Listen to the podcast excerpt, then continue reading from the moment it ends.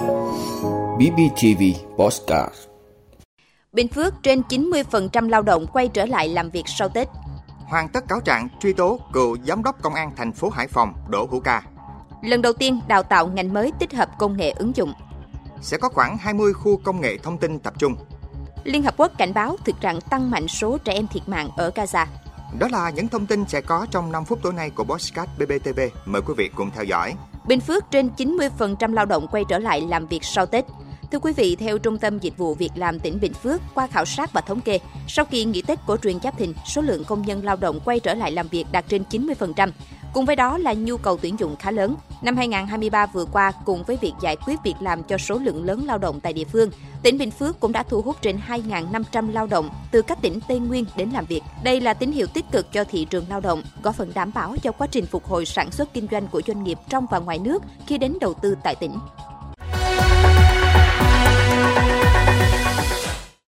Hoàn tất cáo trạng truy tố cựu giám đốc công an thành phố Hải Phòng Đỗ Hữu Ca.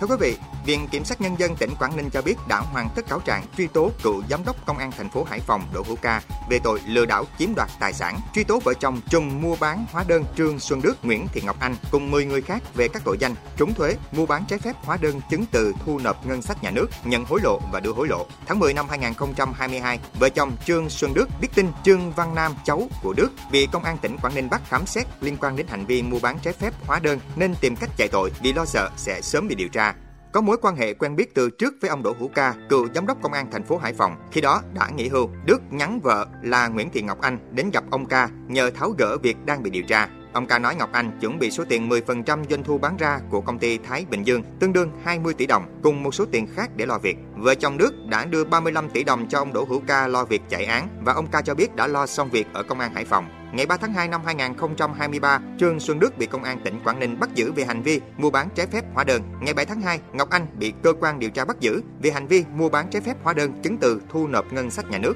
Ngày 18 tháng 2 năm 2023, ông Đỗ Hữu Ca bị công an tỉnh Quảng Ninh khởi tố, bắt tạm giam về tội lừa đảo chiếm đoạt tài sản.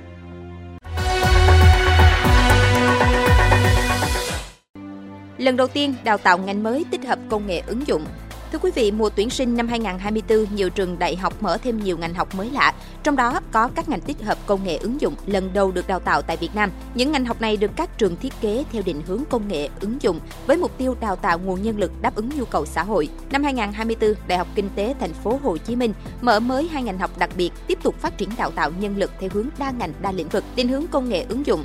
Đó là hai chương trình học tích hợp công nghệ ứng dụng Artech công nghệ nghệ thuật và điều khiển thông minh và tự động hóa. Tiến sĩ Võ Văn Tuấn, Phó Hiệu trưởng Thường trực Trường Đại học Văn Lang cho biết, việc ứng dụng kết quả nghiên cứu khoa học và công nghệ trong chế tạo mỹ phẩm và các sản phẩm thực phẩm bảo vệ sức khỏe trong chăm sóc sắc đẹp trở nên cần thiết trong xã hội hiện đại. Công nghệ thẩm mỹ là ngành học có tính sáng tạo rất cao với mục tiêu đào tạo nguồn nhân lực trong lĩnh vực công nghệ chế tạo và ứng dụng các loại mỹ phẩm trong công nghệ thẩm mỹ. Hiện nay, nhu cầu thẩm mỹ làm đẹp của con người ngày càng được chú trọng, tạo cơ hội cho ngành học này phát triển và có nhiều cơ hội việc làm cho sinh viên sau tốt nghiệp.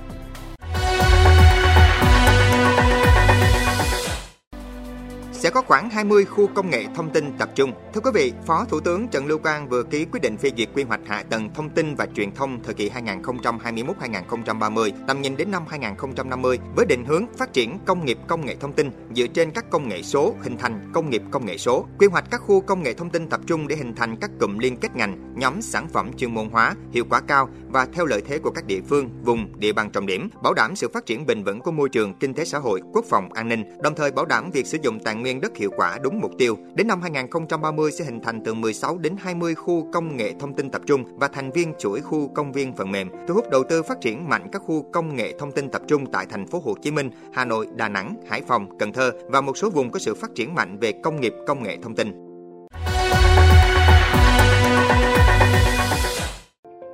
Liên Hợp Quốc cảnh báo thực trạng tăng mạnh số trẻ em thiệt mạng ở Gaza. Thưa quý vị, 20 tuần sau cuộc xung đột Israel-Hamas ở giải Gaza, các cơ quan của Liên Hợp Quốc cảnh báo thực phẩm và nước sạch đã trở nên cực kỳ khan hiếm trên vùng đất này và hầu như tất cả trẻ em tại đây đều mắc các bệnh truyền nhiễm. Theo đánh giá chung của UNICEF, ít nhất 90% trẻ em dưới 5 tuổi ở Gaza bị ảnh hưởng bởi một hoặc nhiều bệnh truyền nhiễm. 70% đã bị tiêu chảy trong 2 tuần trước khi công tác đánh giá được triển khai, đánh dấu mức tăng gấp 23 lần so với thời điểm năm 2022. Kể từ khi bắt đầu cuộc xung đột, Gaza đã rơi vào cuộc khủng hoảng dinh dưỡng. Viện trợ bên ngoài bị hạn chế nghiêm trọng. Đánh giá của Liên Hợp Quốc chỉ ra rằng hơn 15% trẻ em dưới 2 tuổi ở phía Bắc Gaza bị suy dinh dưỡng cấp tính, trong khi 3% bị suy dinh dưỡng nghiêm trọng, đe dọa tính mạng. Theo đánh giá, ở miền Nam Gaza, hiện 5% trẻ em dưới 2 tuổi bị suy dinh dưỡng nặng. Trong khi đó, trước khi chiến tranh xảy ra, chỉ có 0,8% trẻ em dưới 5 tuổi ở Gaza bị coi là suy dinh dưỡng trầm trọng. Đây là tốc độ suy giảm dinh dưỡng dân số trong 3 tháng nhanh chưa từng thấy. Cảm ơn quý vị đã luôn ủng hộ các chương trình của Đài Phát thanh truyền hình và báo Bình Phước. Nếu có nhu cầu đăng thông tin quảng cáo ra vặt, quý khách hàng vui lòng liên hệ phòng dịch vụ quảng cáo phát hành số điện thoại 02713 887065. BBTV, vì bạn, mỗi ngày.